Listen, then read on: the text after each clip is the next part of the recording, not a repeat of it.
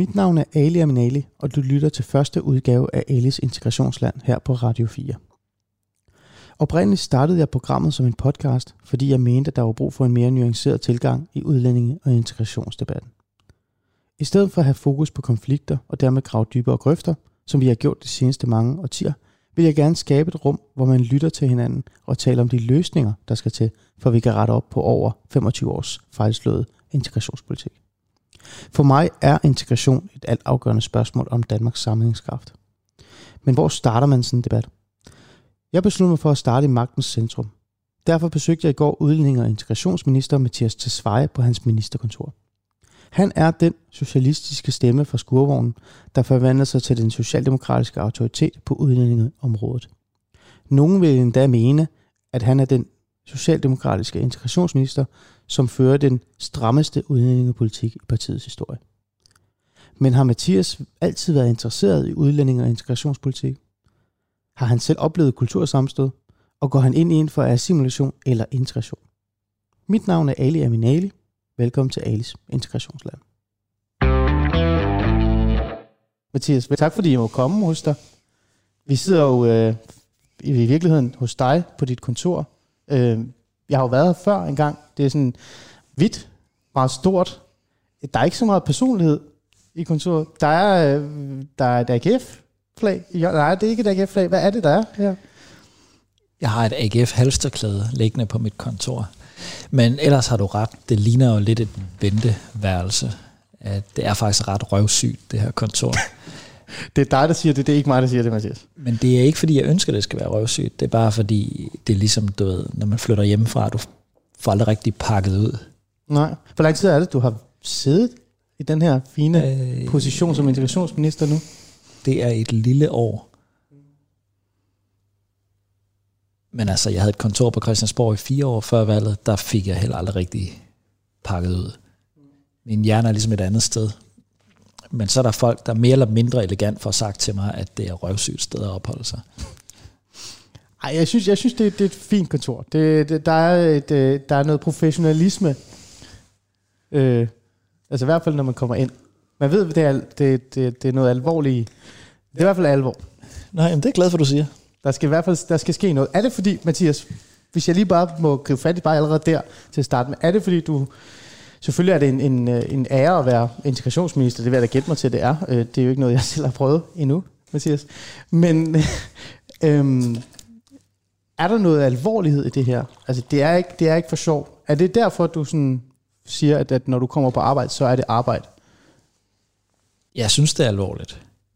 Og det er et arbejde. Altså, jeg vil, jeg vil synes, det var ubehageligt, hvis man kom ind på mit kontor, og altså, der var sådan lidt hul om hej over det. Altså, det synes jeg ikke, der skal være.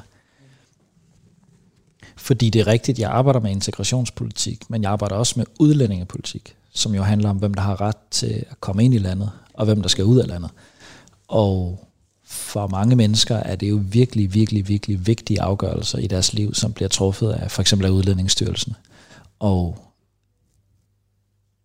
der prøver jeg at være mig selv bevidst, at det kan godt være, at jeg synes, det er sjovt med en kæk bemærkning og et glemt i øjet og sådan noget, men der er nogle mennesker i den anden ende, som lige har fået afslag på familiesamføring, eller har fået en udvisningsdom, eller hvad det nu er.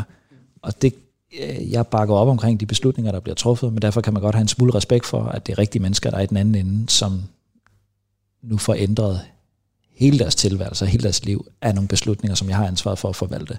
Så jeg prøver at lade min stribede af det der strøg blive derhjemme, og knap skjorten, og stryge skjorten, og tale ordentligt. Øh, ikke kun fordi det synes jeg, man skal, når man skal repræsentere hele landet, men også i respekt for, at der er en masse mennesker, der, har, der, der er påvirket ret voldsomt af de beslutninger, der bliver truffet her. Jeg har på mit, øh, mit papir et, øh, et punkt, som, øh, som jeg synes er vigtigt, som vi lige hopper til. Øh, fordi nu er vi gået i gang med den her snak om, øh, hvordan det faktisk er at sidde og være integrationsminister. Altså at få den post. Øh, hvis man kigger nogle år tilbage, Mathias, og nu snakker jeg om mange år, øh, og tænker tilbage til den Mathias Tesfaye, som er vokset op i Vejlby Rigskov, øh, med sin mor, og øh, senere gik ind i politik, øh, var lidt mere rød, end han er nu.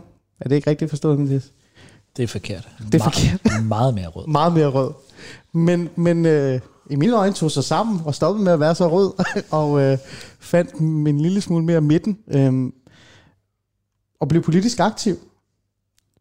Den Mathias Tesfaye, øh, som, som var det engang, som også blev politisk aktiv, og begyndte at, at hvad hedder det, blande sig i de forskellige debatter, talte jo ikke rigtig så meget om integrations- øh, og udlændingepolitik. I hvert fald ikke den, jeg kan huske dengang. Men så kom der en bog, Velkommen til Mustafa. Og sådan som jeg kan huske det, så var det jo lidt første gang, at du sådan rigtig kastede dig ud i den her, altså den her integrationsdebat. Hvad var det, Mathias, der gjorde, at du lige pludselig øh, røg ind i den debat? Var det personligt? Var det... Altså, jeg har i mange år ligget sådan nogenlunde politisk, hvor jeg ligger nu på udlændingeområdet. Men jeg har gjort en dyd ud af ikke at være så... Ikke at gøre det til min, øh, min hovedprioritet. Jeg har arbejdet rigtig meget med uddannelsespolitik. Det har jeg også skrevet en bog om, den kom i 2013. Og så har jeg arbejdet rigtig meget med arbejdsmarkedspolitik. Det har jeg også skrevet en bog om, den kom i 2010. Og det har jeg brugt langt den største del af mit politiske liv på. Og jeg har altid tænkt, at folk med brune øjne skulle holde sig væk fra udlændingedebatten. Fordi man risikerer at blive fanget i det. Og du risikerer til sidst at, at blive reduceret til en person med holdninger, der har med udlændingedebat at gøre. Jeg kan huske, at jeg synes altid, det var så fedt at sidde hjemme i sofaen og være mega uenig med Nadim Farouk, når han udtalte sig om skattepolitik fra de radikale. Jeg tænkte, hvor er det fedt, han bare står der og er mega borgerlig og mega liberalistisk i sin skattepolitik. Fordi for en gang skyld var der en mørk politiker på fjernsynsskærmen, som bare boede i det her land, havde holdninger til det her land, og ikke nødvendigvis skulle udtale sig om udlænding og integrationspolitik. Så jeg lovede mig selv, det skulle jeg i hvert fald aldrig nogensinde have noget med at gøre. Så blev jeg valgt til Folketinget i 2015, og var en ny dreng i klassen i den socialdemokratiske gruppe. Der kommer altid lige lidt nye ind, og så er der en masse, der bliver genvalgt. Og de nye øh, sætter sig pænt ned på bagerste række, øh, at tage imod de arbejdsopgaver, man er så heldig at få. Og en af de opgaver, jeg fik, var at sidde i noget, der hedder Folketingets indfødsretsudvalg. Det er der ingen mennesker, der ved, hvad er. Nej, men det handler kan om... fortælle, hvad det er til vores kære lyttere? Hvad, hvad? Ja, det er et udvalg, der tildeler statsborgerskaber til folk. Og øh, der er ret meget sagsbehandling i de udvalg. Det er faktisk et af de eneste udvalg, måske endda det eneste, hvor der er sådan en helt rå sagsbehandling. Altså hvor man simpelthen sidder og læser en sag og skal vurdere, skal den her person have statsborgerskab eller ej. Og der kom flyttekasser ind på mit kontor med sager. Så det var hårdt arbejde for et nyvalgt folketingsmand at Sætte sig ned og læse lægeerklæringer og øh, udskrifter fra domstoler, hvad ved jeg, for at vurdere de der ting. Og så vores ordfører, altså hende, der ligesom havde ansvaret for området, og som jeg på en eller anden måde arbejdede lidt for. Hun hed Astrid Grav, hun skulle på barsel et år. Så blev jeg så spurgt, om ikke jeg kunne tænke mig at være vikar for hende et år. Og på den måde endte jeg sådan, jeg havde ikke ønsket at komme i det der udvalg, det var bare noget, jeg fik, og det er ikke noget, ret mange mennesker ønsker, fordi det er hårdt arbejde. Men at omveje og af bagdøren blev jeg så ordfører på et udlændingepolitisk område. Og så må jeg nok erkende, at selvom det ikke på nogen måde var det, jeg havde forestillet mig, så er det nok det, jeg har arbejdet mest med, siden jeg blev politiker i 2015. Du siger, at du altid har haft en interesse for udlænding og integrationsdebat. Det vil jeg også gætte mig til, du har haft, da du nu var yngre, øh, altså i forhold til, især i forhold til flygtning øh, og udlændingepolitikken, øh, når du nu var en del af den fløj, du nu var i dengang, øh, Mathias. Så det er jo noget, du altid har haft en holdning omkring. Men samtidig så siger du også til mig, at det er jo bare rent tilfældigt, at du endte med at forholde dig til det politisk i virkeligheden. Det kan godt Havde være, du ikke noget ønske om, at, at altså, var der virkelig ikke noget, du tænkte, der er nogle, så du ikke nogle problemer i din ungdom, eller lad du ikke mærke til nogle øh, sociale forskelle, eller et eller andet, der gjorde, at du tænkte, der, der er noget med den her udlændingepolitik, der er noget, jeg faktisk kunne bidrage med? Altså, var det virkelig rent tilfældigt? at du kan nok finde en psykolog, der vil påstå, at det var ikke tilfældigt. Men Nu spørger jeg dig. jeg kan huske, da jeg blev valgt til Folketinget i 2015, der var der et udvalg, der havde med udlændinge, integrations- og boligpolitik. Og jeg er valgt i den kreds i hele landet, hvor der er flest, der bor alment. Og jeg tænkte, jeg gad virkelig godt arbejde med boligpolitik. Så bliver jeg nødt til at søge ind i det udvalg. Så må jeg ligesom leve med, at der også er udlændinge og integrationspolitik. Men sandheden er jo, at jeg kom ikke til at arbejde med boligpolitik. Jeg kom til at arbejde med udlændinge og integrationspolitik. Men da jeg var yngre, er det rigtigt, at min tilgang til meget af det her har nok været, ligesom mange andre i 90'erne, at man skulle ikke være racist. Og derfor skulle man have en udlændingelov, som var til gavn for udlændinge. Ligesom man skal have en folkeskolelov, der er til gavn for eleverne. Sådan var nok min logik. Ikke? Og Hvad, hvad betyder det? altså, Jamen det betyder, at, øh, at, at god udlændingepolitik er den, som udlændinge er gladest for, og som har, hvor man har lettest adgang til Danmark, og der bliver stillet færre krav. Og dårlig udlændingepolitik er så det modsatte. Og den gisselsituation var udlændingedebatten i Danmark jo i mange år. Jeg tror, det, der skete med mig i slutningen af 90'erne, og som skete for tusindvis af andre danskere, det var, at vores verdensbillede bare ikke passede ind i virkeligheden. Altså, vi gik rundt og var modstandere af 24-årsreglen, for eksempel. Øh, som kom der lige i 2001, to stykker. Ja. Og samtidig så havde vi venner, som blev giftet væk med fjernslægtning i Tyrkiet. Altså, ting hang bare ikke sammen. Folk, jeg kendte, og som jeg betragtede som mine venner, og som jeg drak øl med, og havde, altså, du ved, gik til fester med, og som jeg troede, jeg kendte, selvom jeg måtte indrømme, at jeg aldrig rigtig havde været hjemme ved dem, og godt vidste, at de også havde et andet liv, hvor de talte et andet sprog med deres familie. Men det var fjern for mig. Men, og så lige altså... pludselig, foran næsen af mig, så blev de gift med en pige, jeg aldrig har mødt, og deres liv ændrer karakter hen over en weekend. Jeg var faktisk til to af den slags bryllupper, hvor der var hundredvis af mennesker, som ikke engang min ven der, brudgom, overhovedet selv kendt. Og det var fuldstændig fjernt, og så på en eller anden måde, så clashede det jo med min egen oplevelse af, hvilken politik jeg sådan gik rundt og troede, jeg gik ind for. Og det er jo det der, altså når, når kortet og landskabet ikke rigtig passer sammen, skal man så følge kortet eller landskabet, hvor der, der siger ordsproget, så skal du følge landskabet. Ikke? Og landskabet for mig, det var jo begyndt at forholde mig til, hov, der er arrangerede ægteskaber, der er social kontrol, der er ghettoer, der er, øh, du ved, der er alt for mange kriminelle, der er alle de her problemer. Det bliver jeg ligesom nødt til at forholde mig til.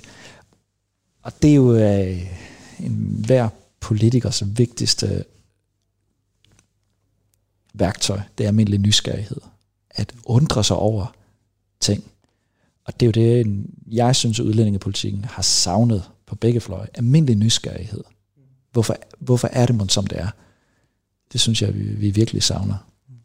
Hvis vi lige går tilbage til lidt til den der Vejlby Rigskov. Øhm, dem, der kender øh, Aarhus-området, så er det jo ikke et, et sted, hvor der er øh, en stor procentdel ikke-vestlige borgere. I hvert fald ikke, øh, i hvert fald ikke dengang. Øhm, hvor, hvor mødte du de der kulturforskelle? Du siger, du mødte dem sådan i, din, øh, ja, sådan i din ungdom eller andet. Hvad med skurvognen, da du var, da du var øh, den her øh, fine mur? Øh, mødte du den på arbejdspladsen, altså blandt kollegaer? Kunne du se den der kulturforskel, der kunne være? Øh, selvom man faktisk øh, havde en, en kollega, som kom og, og havde et arbejde, som var fra et andet vestlig baggrund. Øh, Lad du også mærke til nogle kulturforskelle eller nogle problemer der? Altså det første, jeg vil sige, er, at, øh, at jeg fra Vejlby, Rigsgaard, det var et sted, hvor vores avisruter lå. øh, men det er rigtigt, at jeg er ikke vokset op med masser af klassekammerater med anden etnisk baggrund. Der var et par stykker fra Somalia, og det var det. Øh, så jeg er vokset op i sådan et, et øh, godt en god gennemsnitsudgave af Danmark. Der var både villaer og almindelige boligbyggerier og rækkehuse, og så lå der en folkeskole ind i midten, hvor vi mødte hinanden på kryds og tværs. I virkeligheden meget sådan socialdemokratisk øh, idealt øh, samfund. Øh, men det er rigtigt, at op igennem 90'erne, ligesom mange andre steder i Danmark, så oplevede vi jo også, at der begynder at komme folk fra alle verdens hjørner.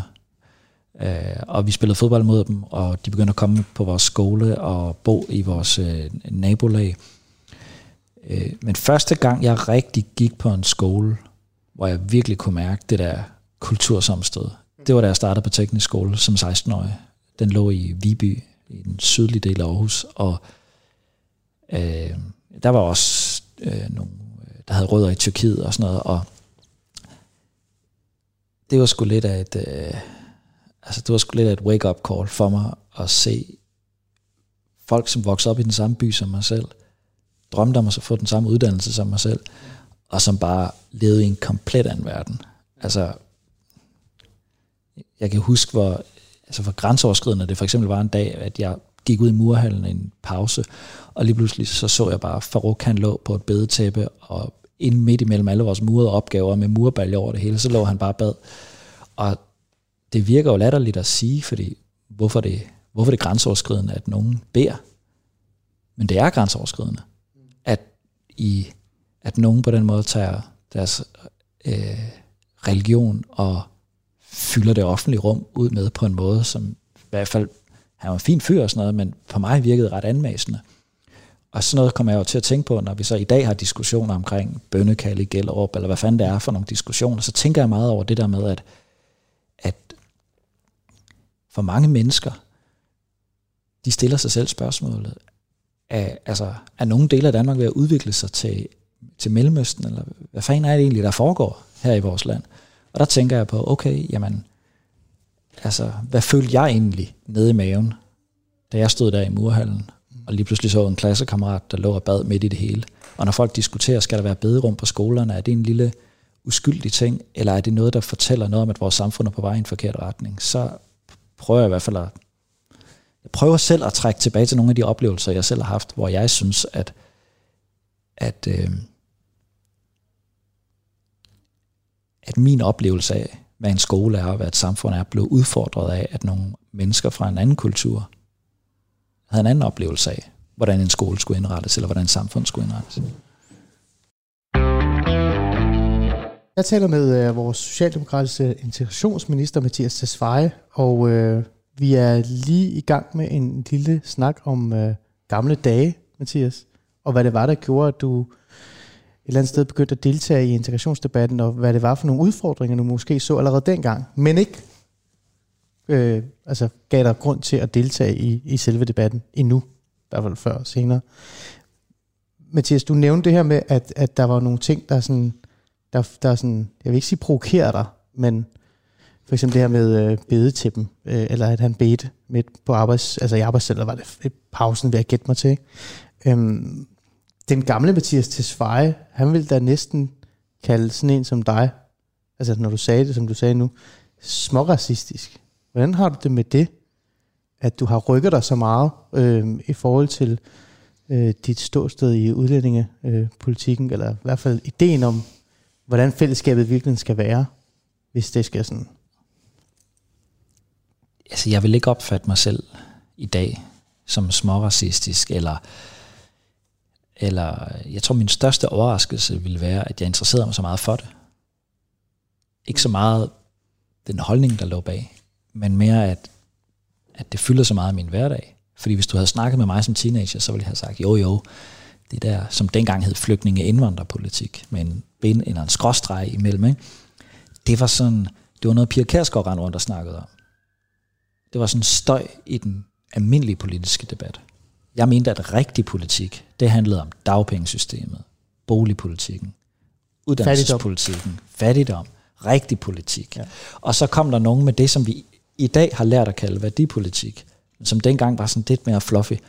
Det var mest bare sådan noget støj. Hvor, hvorfor fanden snakker de om, altså hvorfor snakker hende der Pia Kærsker om det der? Det er jo latterligt, det har ikke noget med rigtig politik at gøre, fordi for mig som rød og som fagforeningsmenneske, så rigtig politik, det var fordelingspolitik. Det handler om, hvordan laver vi en større lavkage, og hvordan fordeler vi den lavkage. Og så kom der nogle mennesker og talte om værdier og, og kultur og sådan noget. Jeg synes, det var totalt latterligt. Men det er jo fordi, at rigtig politik, altså forstået som fordelingspolitik, det hører til et kulturelt homogent samfund.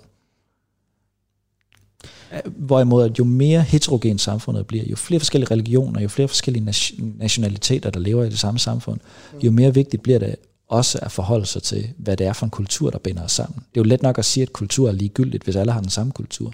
Det er jo først, når folk har andre begravelsesritualer, andre madritualer, andre tøjritualer, andre øh, altså ægteskabsritualer, børneopdragelse, alt det andet, så begynder kultur at blive interessant. Og derfor så gik det jo nok op for mig der i starten af nullerne, at udlændingepolitik er ikke en det er ikke, det er ikke en irriterende flue, du lige kan vifte væk. Det er ikke støj i den politiske debat. Det er faktisk der, hvor rigtig meget politik får sit konkrete udtryk. Det er der, hvor du virkelig kan forholde dig til fattigdom, til uddannelsespolitik, til boligpolitik. Det er faktisk øh, altså der, hvor man virkelig kan rykke, også, øh, også, også kan realisere mange socialdemokratiske idealer, for eksempel omkring lighed og fællesskab, men det er ved at få resultater på det udlændingepolitiske område. Og det, det er jo nok mere den erkendelse, som er ny for mig eller som betød meget for mig der i starten af nullerne. Og det handler meget om, hvem jeg arbejdede sammen med på byggepladser og sådan noget, fordi at, at altså, du ved, jeg tænkte, nu skal jeg med ud og lave, øh, lave øh, ud på barrikaderne med øh, alle mursvendene, ikke? og så det, de gerne ville snakke om, når endelig der blev snakket om politik i skuret, det var meget, hvad fanden det var, der foregik i Gellerup. Det, var, det fyldte ja, ekstremt fordi, meget hos folk. At, ja, fordi der er jo sådan et, et, et, et, et citat, som vi har fundet frem øhm, fra 2017, okay. i Fyns Stifttiden. Det kender du godt, Fyns Stifttiden. Hvor du faktisk siger, øh, jeg vil jo fortælle, at man skal stemme rødt, fordi vi skal have bedre uddannelse og bedre forhold på arbejdspladserne. Men ude i skurvognene spurgte de, hvad vi ville gøre med de fremmede. Ja. Og det er jo, det er jo faktisk meget ramsættende for det, du sidder og siger nu. At, at du måske har gået rundt i, i nogle år og talt om alle mulige andre politiske områder, som, der, som du brændte for, men i bund og grund, så øh, det de fleste vil tale med dig om, eller gerne vil have, at du skulle forholde dig til, var udlænding og integrationspolitik måske. Tror du, det har noget at gøre med, nu kommer der et, et, et, et, spørgsmål, men det tror jeg ikke, du synes, det er. Tror du, det også har noget at gøre med dit ophav, altså din, dine rødder? Jeg, jeg er jo, som du kender jo godt lidt til mig, jeg har jo også, siden jeg startede med at altså, deltage i den offentlige debat, primært talt om beskæftigelse og socialpolitik. Men hver gang jeg siger noget om integration og udlænding, så eksploderer det. Fordi det er det, folk gerne vil have, jeg skal forholde mig til. Er det er det, er det, det samme ting, der måske øh, er sket for dig? Det vil jeg godt lige starte med at vende tilbage til. Fordi det tror jeg ikke, det var, da jeg var 17-årig murlærling og sad i en skurvogn i Viby. Det, det tror jeg faktisk ikke. Jeg kan huske, du tror, ikke, du tror ikke, at de tænkte, han er også brun. Nej. Han må vide noget om de brune. Nej. Jeg kan huske, der øh, til Folketingsvalget i 98, der var Svend Auken opstillet i Aarhus for Socialdemokratiet. Og der havde de lavet sådan en valgplakat, der var kæmpestor. Den var i, i den størrelse, som Svend Auken han findes i. Den havde jeg pillet ned fra en lygtepæl, og så tog jeg den med og hang den op i skurvognen. Og øh, så var der en, der havde stemt på Socialdemokratiet hele livet, der sagde, at ham der, han er meget god, men øh, jeg gider ikke stemme på ham mere, på grund af de fremmede. Og hans kone var hjemmehjælper, i Aarhus Vest. Og hun fortalte jo det der med, at, at mange af hendes kolleger kunne ikke tale dansk, og hun, hun følte et kulturtab. Den arbejdsplads, hun havde været på i mange, mange år, ændrede lige pludselig fuldstændig karakter. Frokostpauserne var ikke, hvad de var, hvad de plejede at være. De ældre, hun kom ud til, var ikke, de, du ved, de pårørende var ikke. Der skete et eller andet. Hendes samfund smuldrede mellem hænderne på hende. Og så gik hun hjem og satte sig i sofaen og tændte for fjernsynet. Øh, og så talte Socialdemokratiet om, at en fremmed er en ven, du endnu ikke har mødt. Og så, det var bare for langt væk fra hele hendes liv. Og ja, så stemte hun på Pia Kærsgaard, og det kan jeg huske, han fortalte. Den dag i dag kan jeg huske, han fortalte det i frokostpausen, at det var fandme et rigtigt problem, som han gerne ville have, at politikerne forholdt sig til. Og i og med, at der kun var et parti, der forholdt sig til det, så var der også kun et parti, man kunne stemme på. Ikke nødvendigvis, fordi man var enig i løsningerne, men i hvert fald fordi det var der nogen, der havde fanget, at der var en udfordring her. Og det tror jeg, de kolleger sagde til mig, uanset min egen hudfarve. Og når jeg så alligevel siger, at jeg vil vende tilbage til det, Ali, så er det også fordi, i de her år sker der så noget nyt. Det, som bliver kaldt identitetspolitik, som betyder, at, at vores kulturelle og etniske ophav begynder at få meget mere betydning for, hvordan folk, altså hvilket prisme folk ser samfundet og politik ind igennem. Og jeg oplever jo også i stigende grad folk, der siger, hvordan kan du sige sådan, når din far selv var flygtning? Og det er jo, det er jo ekstremt giftigt for den politiske diskussion, hvis jeg får begrænset mine muligheder for at udtale mig på baggrund af min fars opholdsgrundlag. Og det har jeg tænkt på. Jeg har ikke kastet mig ind i den debat endnu, og jeg er glad for, at mikrofonen er slukket her, fordi så kan jeg tale lige frit fra leveren. Men der er noget der, Ah, den vi er skal- tændt. Nå, okay. Den er tændt. Den er tændt. Ja, men der er jeg en- vil bare lige ud og, Der er noget der, der skal håndteres, og jeg kredser virkelig rundt om mig selv, om hvordan man kommer offensivt og ordentligt ind i den diskussion. Fordi det, du kan jo følge for eksempel den amerikanske politiske debat. Den er så polariseret. Der er ingen samtale. Nu indleder du dit eget program med at sige, at du gerne vil bygge bro over, over debatten. Og det synes jeg er prisværdigt. Men er der en ting, der er grøftegravende, så er det forestillingen om, at man må mene bestemte ting, fordi man har en bestemt baggrund. Fordi så betyder det også, at man behøver ikke lytte til, hvad folk siger. Du kan bare nøjes med at konstatere, om du er en hvid mand, så må du ikke, du ved, du forstår ikke det her emne, fordi du er hvid, eller det er klart, du kommer aldrig til at fatte, hvad det her det handler om, fordi dine forældre var flygtninge. Hvis vi ender der, så er, jamen altså, så er alt håb, håb ude. Så hvis der er én ting, demokratiske kræfter bør samles om, så er det at insistere på en oplyst politisk debat, hvor vi lytter til hinandens argumenter, og hvor man siger det, man siger, uafhængig af, hvem man er. Altså, identitetspolitikken har jo, har jo indtaget, øh, eller de fleste af, øh, altså, af debatterne i Danmark. Altså, man kan jo finde identitetspolitikken i alle debatter i virkeligheden, for at lige bygge lidt videre på det, du siger. Øhm, men der er jo mange, der synes, det er, det er sjovt, eller interessant, eller faktisk specielt, at, øh, at vi nu i dag har en integrationsminister øh, for Socialdemokratiet, som nok er den mest hardline integrationsminister, der nogensinde har været i Socialdemokratiets historie, som også er brun, øh, og taler, nogen vil sige, meget øh, stigmatiserende i forhold til en befolkningsgruppe. Øh, det er jo noget, man bruger som sådan en eller anden form for skyts imod dig. Altså, at, at øh, det er noget, der øh, i virkeligheden er, sådan, er forkert, og det er ikke noget, du, du burde gøre. Men er det, og nu siger du, at identitetspolitikken er vigtig, altså er, er farlig, og det er noget, vi skal blive nødt til at forholde.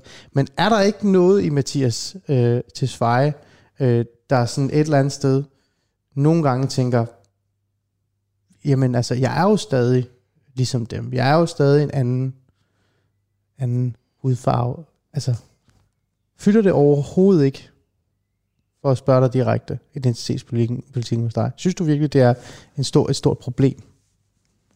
Jeg har en identitet. Jeg er ikke løsredet fra min, fra min kultur. Men det står langt nede af min liste over identiteter, at min far er flygtning. Det, det står på min liste. Jeg køber kun kaffe fra Etiopien. Jeg kunne aldrig finde på at købe fra Kenya eller et eller andet brasland. Jeg vil kun købe fra, fra Det var Etiopien. meget nationalistisk. Ja, jeg holder altid med Etiopien, hvis der er maratonløber eller sådan noget. Så Nå. i den forstand, du ved, og jeg, jeg mailer med min familie, som bor i Kalifornien og i Tyskland og i England og i Etiopien, og jeg, du ved, så sent som i går fik jeg en mail fra min onkel, som fortalte mig noget om min farfar, han var tømrer om hans liv, og jeg interesserer mig for mine rødder. Jeg, altså, man skal ikke, du ved, jeg, man skal interessere sig for sine rødder. Det er rødløshed, jeg er bange for. Men min identitet er jo ikke isoleret til min fars ophav. Det er, det er en brik i puslespillet, Mathias. For mig, altså det er en større del af min identitet, at jeg har brugt en stor del af mit liv i 3F, for eksempel. At jeg er uddannet murer, at jeg, oh, du ved, jeg elsker fodbold, jeg elsker litteratur, jeg, du, du ved, jeg, har, jeg er gift og har tre børn, jeg er en familiemenneske og sådan noget. Ikke? Og så det, det er ikke det, at folk øh, forholder sig til min identitet, jeg har noget problem med. Altså det, jeg, jeg beder jo selv om det, bare følg mig på sociale medier, der er masser af, af identitet mm. i det. Det er der jo nemlig. Øh, men jeg, det jeg appellerer til, det er, at man ikke reducerer det til en, en et, etnicitet, og at, man at vi i Danmark insisterer på, at folk er individer, de har ret til at blive taget alvorligt som mennesker, og som at deres holdninger er nødt til at blive taget alvorligt, og blive testet og kritiseret for at være holdninger, og man kan ikke feje noget ind under gulvtæppet, eller man kan ikke ligesom affeje noget, et argument med henvisning til, hvem der siger det. Vi må insistere på, uanset hvem der siger noget, så må det argument kunne holde til at blive testet og kritiseret og deltage i debatten. Man kan ikke bare feje det af og sige, om det er fordi, du er en hvid gammel mand, eller det er, for, det er bare fordi, du er en perker fra Ishøj. Det kan man, det dur ikke. Man må tage folks argumenter seriøst. Og det, som identitetspolitikken gør, det er, det miskrediterer argumenter afhæ- alene afhængig af, hvem afsenderen er. Og så er det, vi ender i skrige konkurrence, hvor det handler om, hvem der kan, altså, hvem der kan mobilisere basen mest på, øh, på sociale medier. Ikke? Og det, det er det, der er med til at ødelægge nogle andre demokratier for tiden. Altså i 2015 øh, blev du interviewet, interviewet af Mikkel Andersen for Berlinske. Der lavede du sådan en lille interview, hvor, hvor du havde sådan en form for duel med Mads Holger. Den var et konservativ kandidat. Jeg ved ikke, om du kan huske den. Jeg kan ikke huske, at det var Mikkel Andersen, der lavede det, men Nej, jeg kan det godt det. huske det. Det er sådan noget, jeg Men, men øh, der talte du meget om, du talte faktisk lidt om det her, men du talte også lidt om den der fællesskabsfølelse, den der fællesskab. Øhm, det virker for dig som om, at, at din identitet handler ikke så meget om din, din race, eller din hudfarve, eller din, altså det land, du kommer fra. Det er Mathias, der hvor han er nu, som han er. Øhm, lige nu, når man tænker på, hvordan udlændinge- og integrationspolitikken sådan, har været, og hvad den har skabt, så har den jo på en måde, kan man jo godt sige, skabt en form for identitet hos ikke-vestlige borgere, især dem, der bor i de her boligområder, øh, som sådan er med til at styrke dem i, at de skal være stolte over at være brune og være for de her boligområder, at de skal være glade for at være muslimer, og de skal være glade for... Øh, det er der jo en, en, en fløj, der gør meget ud af. Teknisk set noget af din fløj. Øh, den, den retorik og den tilgang og den der sådan form for sådan appel til den her øh, befolkningsgruppe om, at de skal være stolte over at være øh, hvad hedder det, brune, og I skal holde stolte over at være ikke-vestlige, og øh, når nogen kritiserer jer, så er de racister. Øh, det skaber jo en form for fællesskab øh, for dem. Øh, er det ikke en eller anden sted, øh, hvis man tænker på integration overall, er det ikke et eller andet sted med til at ødelægge den fællesskab, du dengang også efterspurgte, øh, at der var behov for, at vi alle sammen følte os danskere, og vi ikke øh, sådan, blev sådan, altså vi ikke endte med at bare føle os araber, muslimer og serber, polakker og jeg ved ikke hvad, og, og glemme den der fællesskabsdansk. Jo. Det er enormt ødelæggende. Jeg hader, når folk stopper mig på næste station og siger, du er jo en af vores egne. Altså fordi, at de forholder sig til min hudfarve og siger, så må vi to have noget særligt til fælles. Mm. Sige, måske har vi noget til fælles. Måske holder vi begge to med Dortmund. Vi bor begge to på Vestegnen. Vi interesserer os begge to for øh, moderne svensk litteratur. Måske er det det, vi har til fælles. Men vi har ikke, altså det, at vi har den samme øjenfarve, det er jeg totalt ligeglad med, at vi har til fælles. Fuldstændig flindrende lige meget. Der er kun én grund til, at jeg er glad for min hudfarve. Det er fordi, så slipper jeg for at bruge solcreme. Jeg kan ikke se andre fordele ved det. Og hvis folk siger til mig, jeg er hvid, og det er jeg stolt af, så synes jeg, det er et latterligt udsagn. Og det er lige så latterligt, hvis folk siger, jeg er sort, og det er jeg stolt af. Jeg er ikke black, black and proud. Altså, der er mange ting, jeg er stolt af, men min hudfarve er altså ikke en af dem. Og, det, og det, derfor er jeg meget, meget, meget skeptisk ved, at, at folk begynder at de definere fællesskaber ud fra deres etnicitet. Det er jeg sindssygt skeptisk overfor. Og jeg ved godt, at hvis det er minoriteten, der gør det, så kan det virke hyggeligt eller nødvendigt. Så det er ikke empowered? Det er ikke at empower minoriteten? Jeg synes, man skal empower folk ved at give dem et svendebrev. Eller en uddannelse som astrofysiker. Eller de kan købe parcelhus i Rødovre. Eller hvad fanden det er, de har lyst til. Der er mange grunde til, at man skal empower folk. Men du skal ikke tale til deres etnicitet. Fordi det er gift for at få ægte fællesskab i det her samfund. Og vi skal vende os til i det danske samfund, at vi er blevet til et sted, hvor folk ser ud på mange forskellige måder, har rødder i mange forskellige lande. Det kan blive en kæmpe styrke for det danske samfund. Jeg tror oprigtigt på, at det her det kan blive rigtig, rigtig, rigtig godt. Men det hele starter med, at vi finder sammen omkring noget, vi alle sammen kan, omkring et begreb, vi alle sammen kan rummes i. Hvis vi begynder at definere os ind i begreber, som er ekskluderende, uanset om det er for minoriteten eller majoriteten, så bliver det giftigt. Og det er altså 50, 60 års amerikansk debat omkring sortes rolle i det amerikanske samfund bør være lektie nok. Der er ikke nogen grund til, at vi skal gå ned ad det samme spor. Og det, derfor så er jeg også kæmpe tilhænger af, at man får brudt de der parallelsamfund op, og at vi insisterer på, at man må være en del af Danmark. Så skal vi til gengæld have et rummeligt danskhedsbegreb. Det skal jo ikke reducere sig til kun at være folk, så der, kan, der har øh, slægtninge i fire generationsled, for at man så kan kalde sig ægte dansker. Altså det danske samfund skal jo række hånden ud og sige, I bor her, I har ret til at være her, I har ret til at være en del af fællesskabet, og så skal folk så til gengæld tage imod den fremstrakte hånd. Jeg tror så selv på, man kan ikke bede folk om at at gøre op med deres rødder. Altså man er nødt til at anerkende, at folk selvfølgelig er stolte af deres forældre og deres bedsteforældres ophav. Det synes jeg er helt legitimt, ligesom jeg kun drikker etiopisk kaffe. Så derfor så siger jeg, at jeg er halv etioper og helt dansker. Og med det prøver jeg at sige, det er ikke matematik det her, det er jo følelser. Så ja, jeg kan godt være helt dansker, og samtidig holde med Etiopien i maratonløb. Fordi det er ikke sådan, at, at for at kunne blive helt dansker, så skal jeg være ligeglad med min fars hjemland. Og det er jo det, jeg siger til unge på Vestegnen. Jeg siger, det er i orden, at du er glad for Tyrkiet. Det er helt i orden. Men prøv at overveje en sommer, hvor du ikke tager til øh, Konya eller Alanya med din familie. Prøv at krydse Storebæltsbroen og tage til den gamle by, eller tage ud til Vesterhavet. Altså, du er ikke mindre tyrker, at du lærer dit eget land at kende. Og du skal lade være med at holde Tyrkiet op foran dig som en undskyldning for at blive dansker. Så når folk siger, jeg er ikke dansker, jeg er tyrker, så siger jeg, det er noget frygteligt slud. Hvis du vil være dansker, så er det bare at tage, tage Danmark til dig i hjertet. Og jeg beder dig ikke om at lægge afstand til Tyrkiet. Det er klart, at i den tænkte situation, at vi ender i krig med Tyrkiet, så må du forholde dig til, hvem du holder med. Men det er jo ikke lige der, vi er.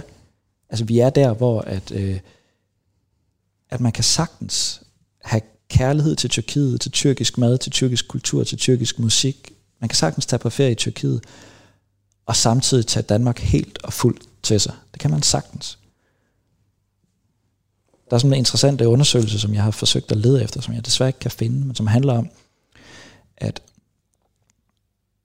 i 2. verdenskrig, der var der mange amerikanske tyskere, som ligesom blev bedt om at vælge side. Sig mig, er du egentlig tysker, eller er du amerikaner? Og det tvang jo mange tyske immigranter til USA til at forholde sig til, hvem holder jeg egentlig med? Holder jeg med Tyskland, eller holder jeg med mit nye hjemland? Og de valgte heldigvis, langt de fleste af dem, at holde med USA. Og det var en ære for dem at have en søn i, i hæren, som jo så faktisk drog over Atlanten igen, denne gang som soldater, og slåsede mod deres forældres eller bedsteforældres hjemland. Men det var en meget aktiv måde, hvor det tyske mindretal altså i, i USA kunne vise, vi er amerikanere, vi er i stand til at håndtere og holde med det ene land, fordi det er her, vi bor. Men vi skulle gerne derhen til, hvor folk i Danmark, der er indvandret hertil, uden at vi skal i krig med deres hjemland, er i stand til at sige, vi er fuldt og helt danskere. Det er 100% vores land, det her, uden forbehold. Og så kan man sagtens have kærlighed til sit hjemland. Sagtens. Så det er det, jeg opfordrer folk til. Halv somalier, helt dansker. Halv iraner, helt dansker. Halv tyrker, helt dansk. Det er der ingen, der skal definere, at du ikke kan. Det er kun et spørgsmål om, at du selv træffer beslutningen. Jeg synes faktisk, den, der har sagt det mest præcis til mig, jeg tykker stadigvæk på det, det er Marie Krav fra Dansk Folkeparti, der sagde til mig i en debat, det tager kun fem minutter at blive integreret. Det er selvfølgelig noget bullshit i den forstand, at det tager længere tid at lære dansk, det tager længere tid at bide sig fast på arbejdsmarkedet, men jeg forstår godt, hvad det er, hun siger. Hun siger, at det starter jo med en beslutning. Når en eller anden dansker tager til Thailand eller Kina eller USA og møder en kvinde og bliver familiesamført, og de flytter hjem til Kolding, og vi kan se i alle statistikker, at den thailander eller amerikaner eller kineser har altså klarer sig fremragende på kriminalitetsstatistik, på ledighedsstatistik. Deres børn klarer sig godt i skolen. Altså, det vi normalt forstår som integration, det går jo fremragende i første generation. Der er ingen problemer. Hvis de er noget, så de endda lidt mere lovlydige, end danskerne er. Når det kan lade sig gøre, så er det fordi, der er et menneske, der har besluttet sig for, nu flytter jeg til et nyt land. Jeg har tænkt mig at blive en del af det land. Den beslutning, den tager faktisk ikke længere tid end fem minutter. Resten er jo bare os i den offentlige sektor, der forsøger at hjælpe det på vej. Men hvis, ikke folk, hvis folk ikke har truffet den beslutning, så kan vi ansætte alle de socialrådgivere, som dig vi vil, at det, det kommer ikke til at lykkes. Det starter med, at de selv træffer beslutningen. Og det tror jeg, at den beslutning kan hjælpes på vej af, at man siger, du behøver ikke lægge afstand til dit hjemland. Du skal bare tilslutte dig det her land. Og det er så det, jeg prøver ubehjælpsomt, og som nogen måske opfatter som stigmatiserende, at sige, du må selv træffe beslutning. Hvis ikke du vil, så synes jeg faktisk, man skal rejse tilbage. Altså det er der jo ingen skam i. Hvis man siger, jeg gider sgu ikke Danmark. Jeg gider ikke det her land med bare patter på stranden. Og så har man selv taget en beslutning om at ikke være en del af fællesskabet. Ja, så synes, jeg, det, det helt, ja. så synes jeg, det er helt legitimt at sige, ved du hvad, så synes jeg, du skal overveje at flytte tilbage til Pakistan. For der findes et andet samfund, hvor folk ikke går med bare patter på stranden. Men vi kommer ikke til at tage en omkamp på det i Danmark. Den kamp har vi været igennem. Og du er velkommen her, og vi ruller hele det danske velfærdssamfund ud på fødderne af dig, men du tager selv første skridt. Vi gider ikke ansætte 10.000 vis af kommunale integrationsmedarbejdere, der skubber dig ud på den røde løber. Du tager selv første skridt. Hvis du gør det, så griber vi dig, hvis du falder. Vi er der til dig til det sidste. Vi hopper i havnen for dig, hvis du kommer i problemer. Men du tager selv første skridt. Og det er derfor også, altså sådan politisk, vi kommer til at altså være lidt mere skarpe på det, jeg kalder hjemsendelsespolitik. Lidt mere skarpe på, at folk må tage stilling. Og det er det, Marie Krab siger, det tager kun fem minutter. Hvis jeg selv skulle tage den beslutning, ville jeg nok lige, i hvert fald lige tænke over det hen over weekenden. Men så behøver det faktisk heller ikke tage længere tid. Jeg taler som sagt i dag med øh, vores øh, integrationsminister, Mathias Tesfaye, og vi sidder netop her og taler om det at være en del af fællesskabet, og øh, hvordan man kan et eller andet sted øh, skabe en identitet, som kan, hvad kan vi sige, bære begge øh, ens rødder, men også det nye, øh, den nye danske identitet, hvis man nu kommer fra et ikke-vestligt land. Du sagde sådan pænt, at du var halv etioper og 100% dansker. Og det er jo, det er jo en rigtig, rigtig smuk, øh, smuk tanke. Men Mathias, det får mig også til at, sådan at tænke lidt over det, og det er, sådan, det er også et af de spørgsmål, jeg har med til dig i dag. Øhm, jeg ved godt, hvad Socialdemokratiet vil sige, men Mathias, hvad tror du på integration eller assimilation, når du, når du siger nogle af de ting? Fordi jeg sidder her som, som borgerlig, det er der jo mange, der ved, jeg er. Jeg sidder her og undrer mig lidt nogle gange, og når, når Socialdemokratiet taler om integration, så, så ligger det på grænsen af assimilation, vil jeg sige. Og her vil jeg gerne bare lige påpege, at der er mange, der har sådan en idé om, at når man taler om assimilation, så, er det, så, er det sådan, så skal man blive kristen og gå i kirke, og øh, du ved, hele den der pakke. Det er ikke det, det handler om øh, for mig. Der handler det mere om, at det her med, at man må godt have noget af sine rødder, og man må godt dyrke sit ophav, men man skal tilegne sig de værdier og de regler og de normer, der er, så, altså som, så, i det samfund, man er i, altså fællesskabets værdier.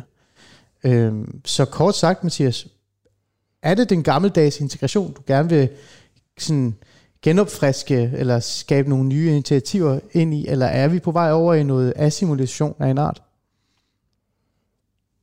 Der har været øh, udlændingeordfører og udlændingeministre før mig, som har forsøgt at kaste sig ud i den her diskussion. Og jeg synes altid, det ender i hat og briller. Fordi der opstår hurtigt begrebsforvirring. Jeg kan også høre på dit spørgsmål, du bliver nødt til at Jamen, bliver nødt til at forklare ja, du bliver nødt til ligesom at disclaimer og forklare lidt, hvad ja. det egentlig er, du mener, for ja. ellers så ved du godt, at så ender diskussionen hurtigt med, at jeg definerer, hvad det er, du mener. Ja. Og så går vi galt af hinanden. Så måske er den bedste måde at svare på spørgsmålet ved at, at sondre. På nogle områder mener jeg, at det rimelige krav, vi kan møde nyankomne mennesker med, er det, som man normalt forstår ved integration. Så det vil sige, øh, mad, altså hvad er kultur? Jamen det er jo vaner, og en væsentlig vane for mange mennesker er jo mad. Og hvis folk har lyst til øh, at lade være med at spise svinekød, og åbne en shawarma biks, jamen det har jeg ingen problemer med. Det tror jeg faktisk ikke rigtigt, at der er så mange danskere, der har nogle problemer med. Der har vi jo ikke behov for, at de underkaster sig dansk madkultur. Der kan den udenlandske kultur fint supplere den danske. Og for min skyld kan vi godt have en pølsevogn på den ene hjørne, og en shawarma biks på den anden, og Danmark er ikke blevet dårligere sted. Jeg vil faktisk våge påstå, at vi er blevet bedre sted. Så i den forstand har vi ikke brug for assimilation. Og andre steder, der kan to kulturer ikke leve ved siden af hinanden. Vi kan ikke på den ene side sige, at, at øh, unge kvinder selv kan vælge deres kæreste, og kan have sex før ægteskab, og kan have abort og så sige, men over på det andet gadehjørne, der er så nogle unge kvinder, der ikke må. Der, ja. der bliver vi ligesom nødt til at sige, hov, her er en, en liberal frihedsrettighed, som har taget altså renaissance, oplysningstid, demokratisk gennembrud, kvindekamp, meget andet, før vi står her i dag. Og der kommer vi ikke til at acceptere, at der ved siden af vores, altså parallelt med vores kultur, ja som så godt nok er nedfældet juridisk i nogle love, men det er trods alt borget af en kultur, altså en bred fælles folkelig anerkendelse af, hvad der er ret og rimeligt. Der kommer vi ikke til at acceptere, at der parallelt til det er et andet standpunkt, som så også bare er legitimt. Altså sådan kan man leve i et indvandrerland. New York for eksempel, jeg ved ikke om folk har set de der fremragende amerikanske tv-serier, som er begyndt at skildre de jødiske samfund, for eksempel i New York, hvor man kan se, jamen der er nogle meget ortodoxe jødiske miljøer, som lever meget tæt på en af de mest liberale miljøer i verden, på Manhattan.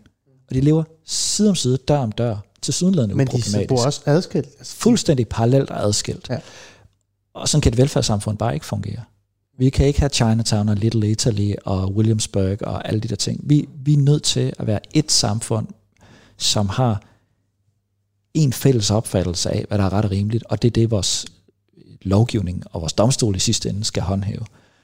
Og der tror jeg måske, vi har været lidt for liberale i vores accept af meget konservative, fundamentalistiske øh, opfattelser af religions rolle i samfundet, kvindens rolle og børneopdragelse og seksualmoral og sådan noget. Og der tror jeg, der er det jo assimilation. Der bliver man simpelthen nødt til at stå ude i Terminal 3 i Kastrup og sige, velkommen hertil. Du må gerne blive familiesamført. Det har vores lovgivning sagt. Men du ja. skal lige være klar over, vi tager ikke en omkamp på de her ting. Altså hvis du får en datter, og hun har lyst til, øh, eller hvis hun siger, hun er lesbisk, så er hun lesbisk. Og det er ikke sådan, at du ligesom kan tage en, en irakisk øh, opfattelse af homoseksualitet med til Danmark, og så ligesom gå og dyrke den. Ja. Det, det går ikke. Og det er der, hvor jeg tror, vi må være meget, du ved, billedligt talt sige til dem i Terminal 3. Altså hvis du træder ind over stregen her, så anerkender du også, at dine medmennesker, herunder dine egne familiemedlemmer, har en hel masse frihedsrettigheder. Det er ligesom en del af pakken. Og jeg tror måske også lidt, hvis jeg skal være lidt selvkritisk i arbejderbevægelsen, sådan Socialdemokratiet og plus Opland, at der har måske været nogen, der har tænkt, at velfærdsstaten, at de liberale frihedsrettigheder var sådan lidt et, et øh, dejligt vedhæng til velfærdsstaten. Altså Danmark først og fremmest er økonomisk omfordeling, lighed, velfærdssamfund. Og ved siden af det har vi så nogle liberale frihedsrettigheder. Men der tror jeg bare, det er vigtigt at huske på, at hele vores velfærdsstat bygger jo på ytringsfrihed, øh, ligestilling, organisationsfrihed, politisk frihed. Så når man forsvarer ytringsfrihed, så forsvarer man også selve grundlaget for velfærdsstaten. Man kan ikke forestille sig et samfund med en høj grad af lighed og en høj grad af socialdemokratisme uden liberale frihedsrettigheder. Det men, kan man ikke. Men Mathias, og derfor, så når folk ligesom indvandrer, så bliver man nødt til at sige til folk, I indvandrer ikke kun til velstand og velfærd, I indvandrer også til frihed. Og friheden er forudsætningen for velstanden. Og hvis ikke I kan lide friheden, I kan ikke bare komme hertil og ligesom få pengene fra jobcentret, men ikke sige ja til ytringsfriheden. Den mm. ene er ligesom forudsætning for den anden. Ja. Og det, der tror jeg måske, vi har været lidt upræcise. Ja, hvis man kan tage, tage en tur ud, så du kender jo området Gellerup øh, i Aarhus. Øh, man kan også tage Tingbjerg eller andet, men især Gellerup i Aarhus er jo et meget godt eksempel på, at man teknisk set, Voldsmose er også et godt sted, øh, minder om, man været jo inde i et, et, et helt andet samfund, et parallelt samfund, et samfund, hvor det minder lidt om Chinatown øh, i New York, ikke? hvor der er en bazaar, der er store bygninger, man kan bare blive i det område, der er også en privat skole. Øh, men det er jo noget, der, som du selv siger, det er jo noget, Socialdemokratiet har været med at bygge op, altså bygge det her, øh, det her halløj. Øh, og, øh, og nu siger du jo, at det er en blanding af, af integration af assimilation. Øh, hvad med, jeg tænker sådan, hvad med selve miljøet? Øh, altså, og når jeg tænker miljø, så tænker jeg, øh, du snakker meget om den her øh, tilgang, altså den her, øh, hvad kan vi sige, mentale tilgang til integration, ikke? Øh, ja, man kan næsten kalde det for åndelig integration. Det er jeg sådan begyndt at lege lidt med den, den idé, fordi vi, øh, man, vi har talt meget om åndelig fattigdom. Den kender du godt, den debat. Man kan jo faktisk sige, at vi burde begynde at, at have en debat om, hvad åndelig integration i virkeligheden er. Øh, men hvad med miljøerne? Hvad med de fysiske planer? Altså, hvad, at, altså nu har vi jo en plan, Gellerup, øh, og de andre har den her ghettoplan, som jeg tænker, at du ikke rigtig har tænkt dig at stoppe. Øh, det er jo at rive bygningerne ned. Altså det er jo et eller andet sted at, at fysisk ændre de her områder. Øh, alle de mennesker, som et eller andet sted skal flytte væk fra de her steder fysisk, og de skal ende i et andet miljø. Øhm, har du sådan, tænker du, at, at selve den fysiske del af det også har noget med det at gøre? Altså skal det være begge ting, eller tror du, at, at man bare kan renovere et område, og så kan de andre flytte ind igen, og så skal vi bare arbejde videre med den åndelige øh, integration? Altså kort sagt, skal vi begynde at tænke fordeling? af ikke-vestlige borgere, især dem, der bor i de her boligområder, fordi vi skal jo give dem mulighed for at assimilere sig ind i et lokalt samfund, som er en del af fællesskabet, vores fællesskab, altså det store fællesskab, og ikke det, det er et lille fællesskab, som er et parallelt samfund. Det er rigtigt, jeg siger, øh, på nogle områder er det fint nok, at folk bevarer deres kultur. For eksempel når de siger, jeg gider ikke spise svinekød. Og på andre områder bliver vi nødt til at sige til folk, du er nødt til at tilslutte dig vores opfattelse af, hvad der er ret og rimeligt. For eksempel i forhold til ligestilling mellem køn. Og derfor vil jeg nødt fanges i sådan en, er du integration eller er du assimilation? Det afhænger også lidt af, hvad vi taler om. På nogle områder bliver vi nødt til at sige til folk, her må du bare assimilere dig ind i de værdier, der gælder i det her samfund. Og så er det rigtigt, at de fleste mennesker, som jeg i hvert fald kender, der starter med at interessere sig for integrationspolitik, de begynder øh, med at sige, okay, hvordan får vi folk på arbejdsmarkedet? Hvordan får vi ungerne i skole? Hvordan, hvordan sørger vi for folks sociale og økonomiske integration i det danske samfund? Og jo mere man arbejder med det, jo mere begynder man at interessere sig for, hvad er det egentlig for nogle kulturelle barriere, der ligger nede bagved, som øh, arbejder i den modsatte retning. Og det er det, du kalder åndelig integration. Ja. Og Marie Krav, hun siger, at det tager kun fem minutter. Ja. Og sådan har jeg det også selv. Jo mere jeg tænker over det, jo mere interesserer jeg mig for den kulturelle side af sagen. At, at folk faktisk træffer den beslutning, at de gerne vil være en del af det her samfund. Og hvis folk skal træffe den beslutning, så mener jeg, at vi har rimelig solidt grundlag for at sige, det er lettere at få folk at træffe den beslutning, hvis de bor i Tyrgod, end hvis de bor i Gellerup.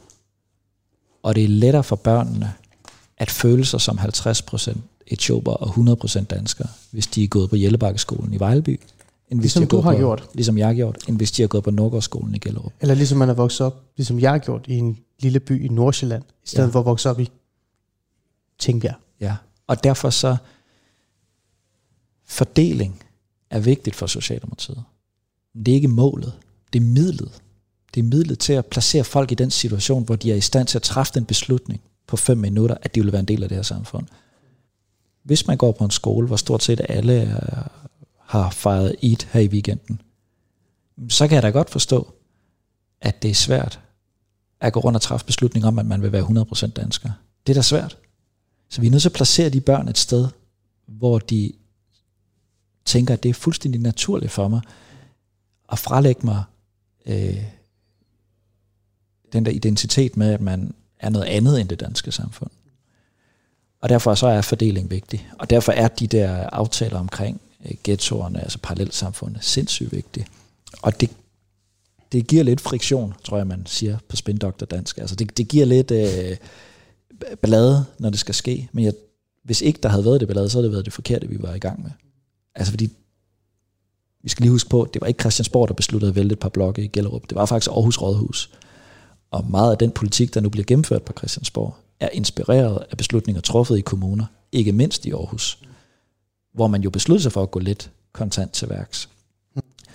Nu ved jeg godt, nu får Christiansborg så skylden for meget af det. Det men, får men, altid. Men faktisk mener jeg, at æren her, i det tilfælde, burde tilfælde Aarhus Rådhus, som for mange år siden besluttede sig for, at man kan ikke have en del af byen, der øh, både arkitektonisk og kulturelt ikke er integreret i resten af byen. Og derfor er helhedsplanerne i Aarhus Vest handler simpelthen helt fysisk om at få bundet Gellerup ind i, ind i resten af Aarhus, og det er jo den samme filosofi, der bærer aftalerne på Christiansborg. Og derfor kommer der til at åbne små selvstændige erhvervsdrivende i Mjølnerparken. Der kommer til at være ejerlejligheder, der kommer til at blive bygget rækkehus i Tingbjerg, der bliver væltet boligblokke i Højtostrup, mens vi taler nu.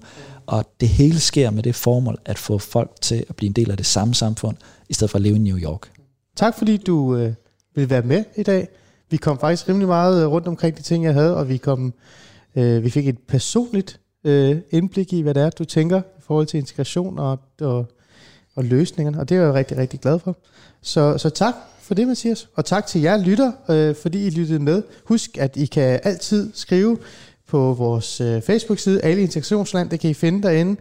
Øh, kommentarer, spørgsmål og andet til vores næste gæst, eller hvad I synes om øh, dette afsnit. Øh, jeg er sikker på, at Mathias igen kommer i studiet, så I kan allerede begynde nu at tænke over, hvad det er, hvad det er I gerne vil stille ham af spørgsmål. Så igen, tak fordi I lyttede med, og tak, Mathias. Selv tak.